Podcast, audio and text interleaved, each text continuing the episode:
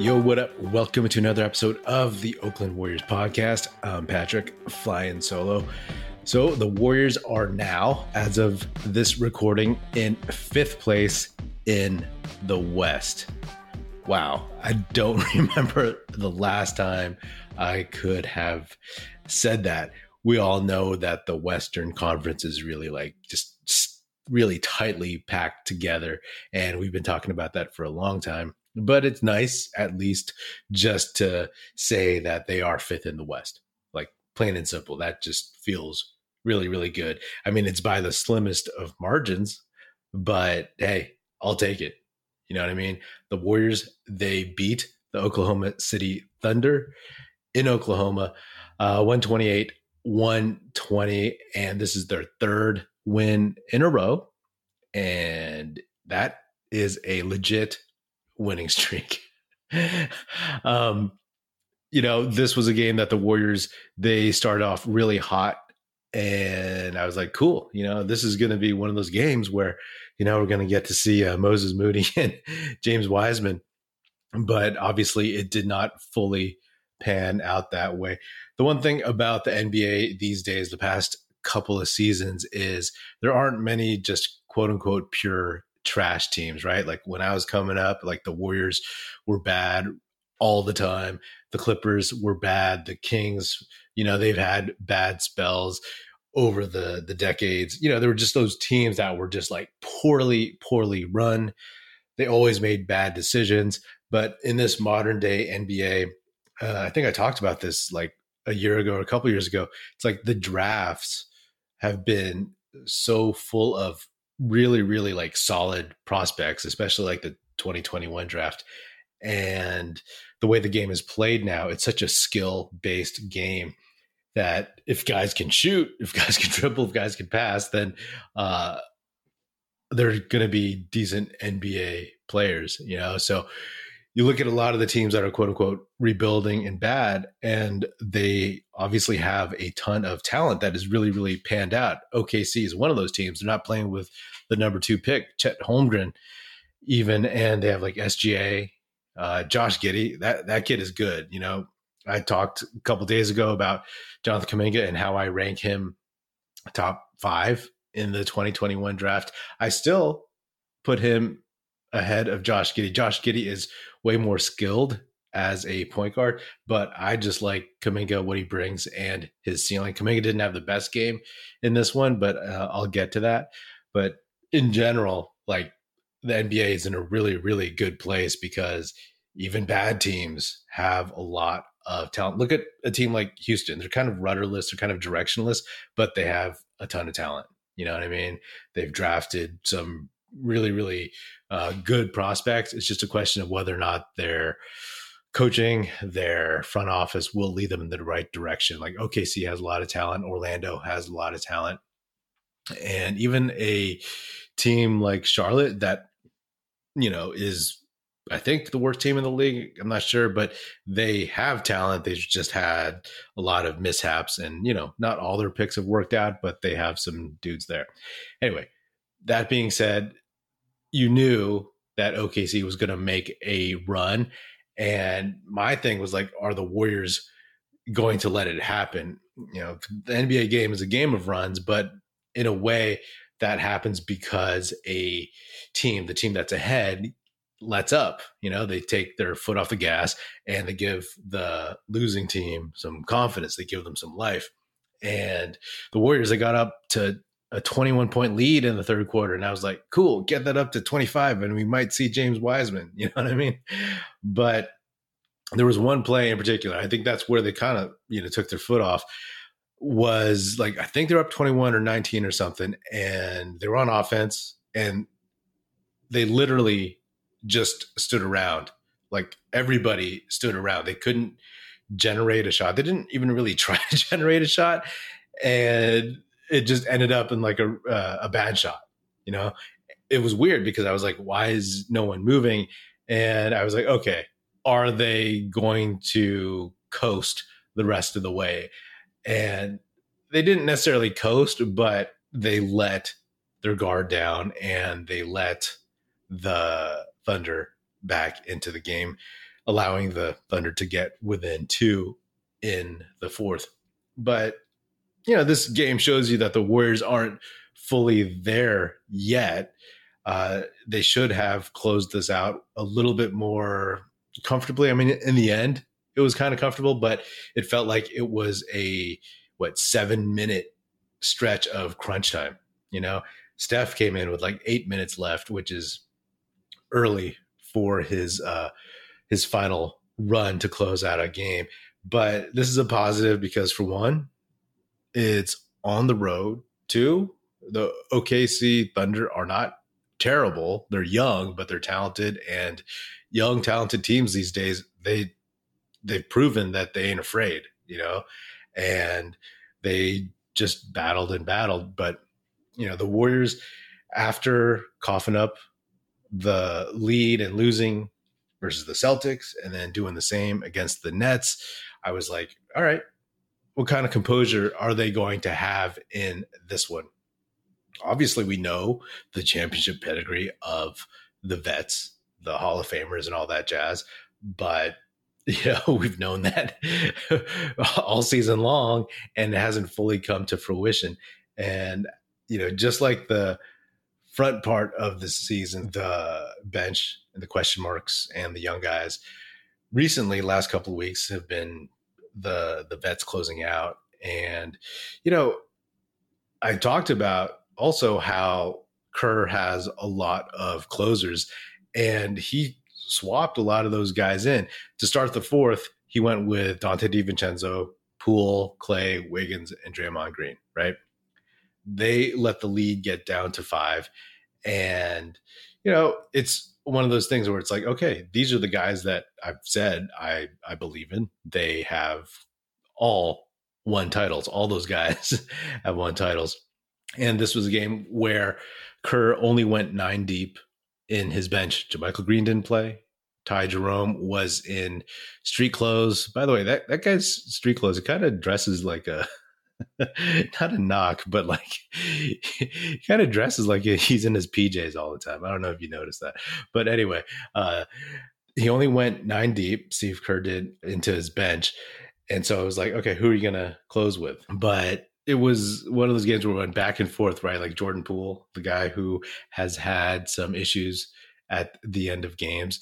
It was like the the classic Jordan Poole experience, right? Like he hit a big shot and then he dribbled the ball away. He, he's had problems, especially in this one, on the fast break, leading the break and firing off really difficult passes to catch, like in space, really close to the basket. You know, like you're supposed to give uh, the ball up to somebody in a position where they can actually do something with it. And early in the game, like he tried to shovel it to Donte DiVincenzo on the break, and he couldn't handle it because it was too hot and too close, and it went out of bounds. And then same thing happened in the fourth quarter with Draymond Green. But then Poole, you know, he hit a uh, a layup where he lost the ball, but then got it, and then pump faked and uh, got uh, Josh Giddey to foul him. Actually, I think he missed the layup, but he got the free throws, hit one of two, and then um, he hit a big three. So that's the Jordan Poole experience, up and down, and the the luxury that Kerr has is to be able to swap out a bunch of guys. Right? I said Jonathan Kuminga, he didn't have a great game, so he didn't get much time uh, in crunch time. Kerr went with Donte DiVincenzo, you know, for some stability. Then he went with Jordan Poole uh, for some scoring. And then he went with Kevon Looney for defense and rebounding. And then just kind of, you know, move the chess pieces and close this one out.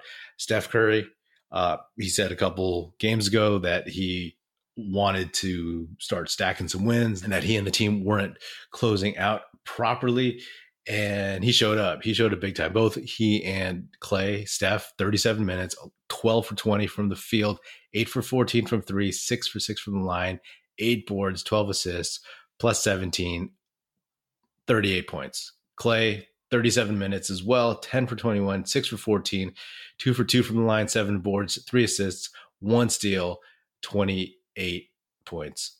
Yeah, Klay hit some big shots also down the stretch. Uh, there was one possession where it looked like there was nothing happening, and then with basically like two guys on him. He hit a turnaround fadeaway jumper from the baseline, which he can hit, but I was like, okay, all right, cool.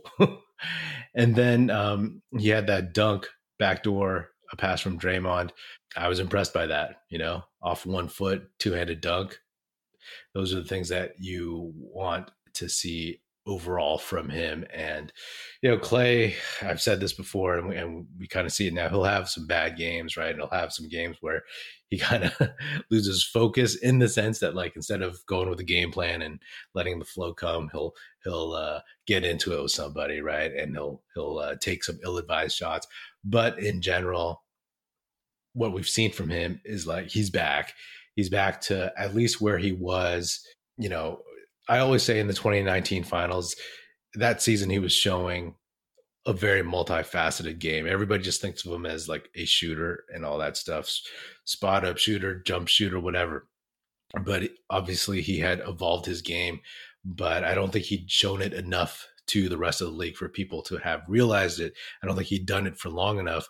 Uh, so I don't necessarily think he's fully there yet, but in terms of the shooter Klay, like the deadly sniper Klay, I feel like we get that guy four out of five nights. You know, if if not maybe three three out of four nights. You know, maybe that off night is just you know an aberration where somebody else picks up the slack.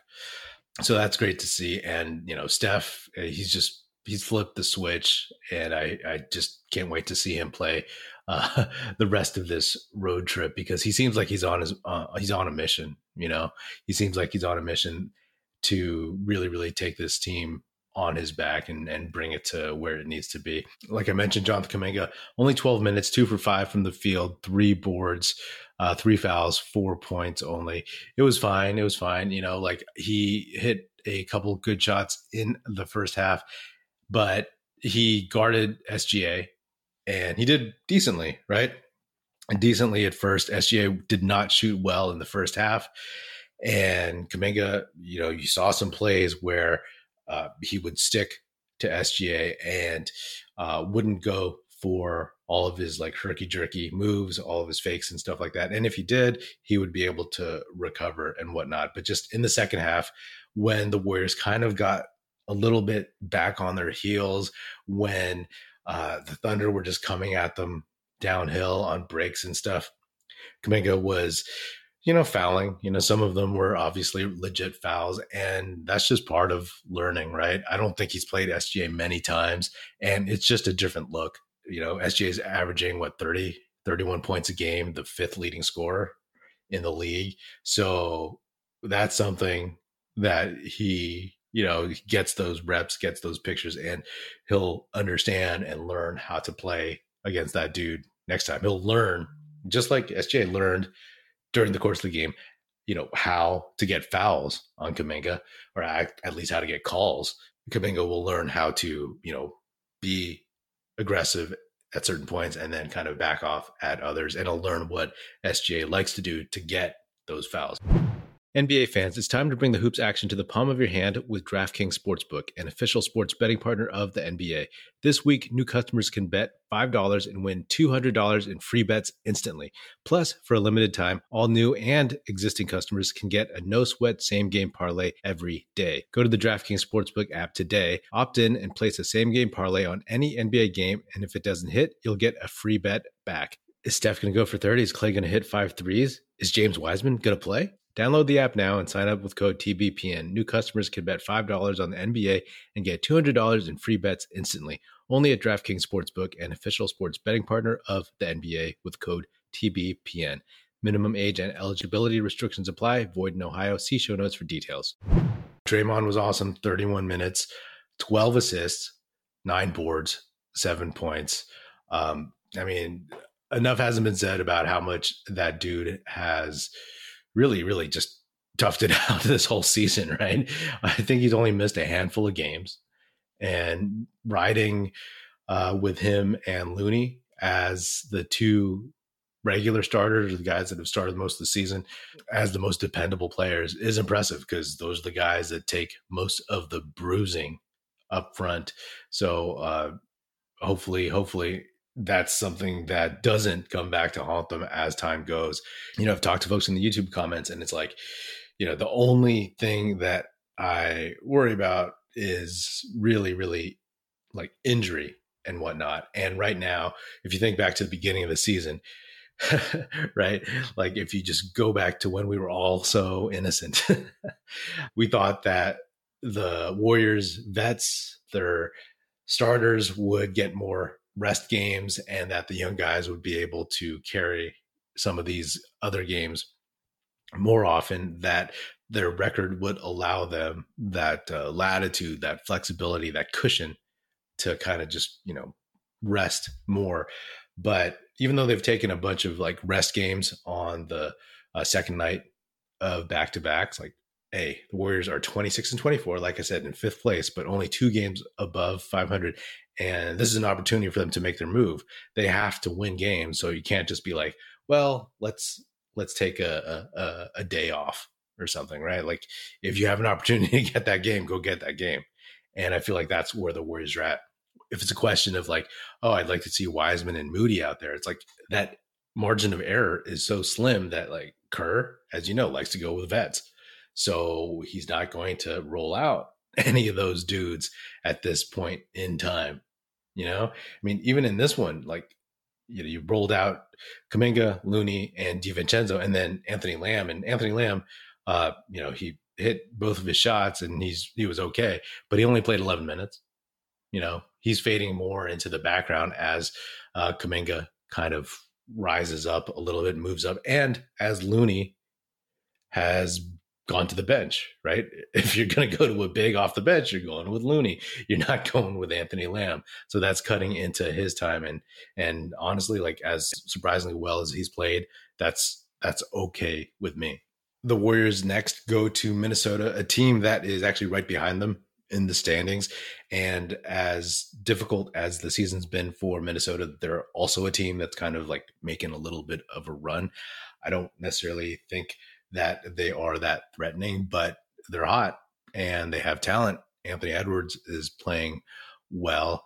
And if you remember last season, at least the Wolves smacked the Warriors in Minnesota. So on Wednesday at Minnesota, which will be it'll be a tough game, you know, because Minnesota is going to get up for this and the Warriors want this one because on the back to back on the 2nd of February on Thursday, the Warriors play in Denver.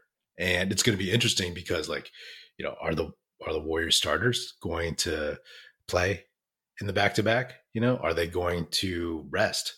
You know, are they going to just like uh, you know, kind of punt on that one or try to run out the young guys and see if they can steal one and surprise them like they'd done before. So uh, we'll see. We'll see. I mean, right now, you know, if I look back at the 10 games, right, that I always refer to last couple episodes uh, that remain before the All Star break, the Warriors are now 2 and 0. I had asked for 7 and 3, so we're we're on track here, you know, things are looking good and if they can get this Minnesota game, you know, like then that would be a very very good good start to this 10 game 10 game run. This was a game where the Warriors looked like themselves, and it was good to see them just figure out a way to win. Bottom line, like that was such a flaw recently, and obviously winning on the road this season has been oddly vexing for them. And it's almost been like weirdly superstitious that they can't win on the road because we know that they can, but the fact that they haven't been able to pull it off has just been really, really, really, really strange. So it's nice to see them uh, you know, kind of establish a little bit of normalcy on the road, and hopefully they can keep it going. All right, that's all I got for now. See you after the Wolves game. That is another episode of the Oakland Warriors podcast. Be sure to subscribe wherever you get your podcast. Feel free to hit me up on Twitter at Patrick E. Pino or at Oakland Warriors. Check out our YouTube channel where you can watch this episode, youtube.com slash Oakland Warriors. Check us out at oaklandwarriors.com and be sure to tell your fellow Warrior fan friends to tune in and listen. The Oakland Warriors podcast is produced by National Film Society and is a part of the Basketball Podcast Network. And if you're so inclined, please do leave us a five star rating on Spotify and Apple Podcasts. And if you want to leave us a nice review saying good stuff about the show, on Apple Podcasts. That would be hugely, hugely appreciated and it would be very, very helpful. Thanks. That's it. Music in this episode provided by Paper Son. Special thanks to Paul Amardo for production support. See you next time.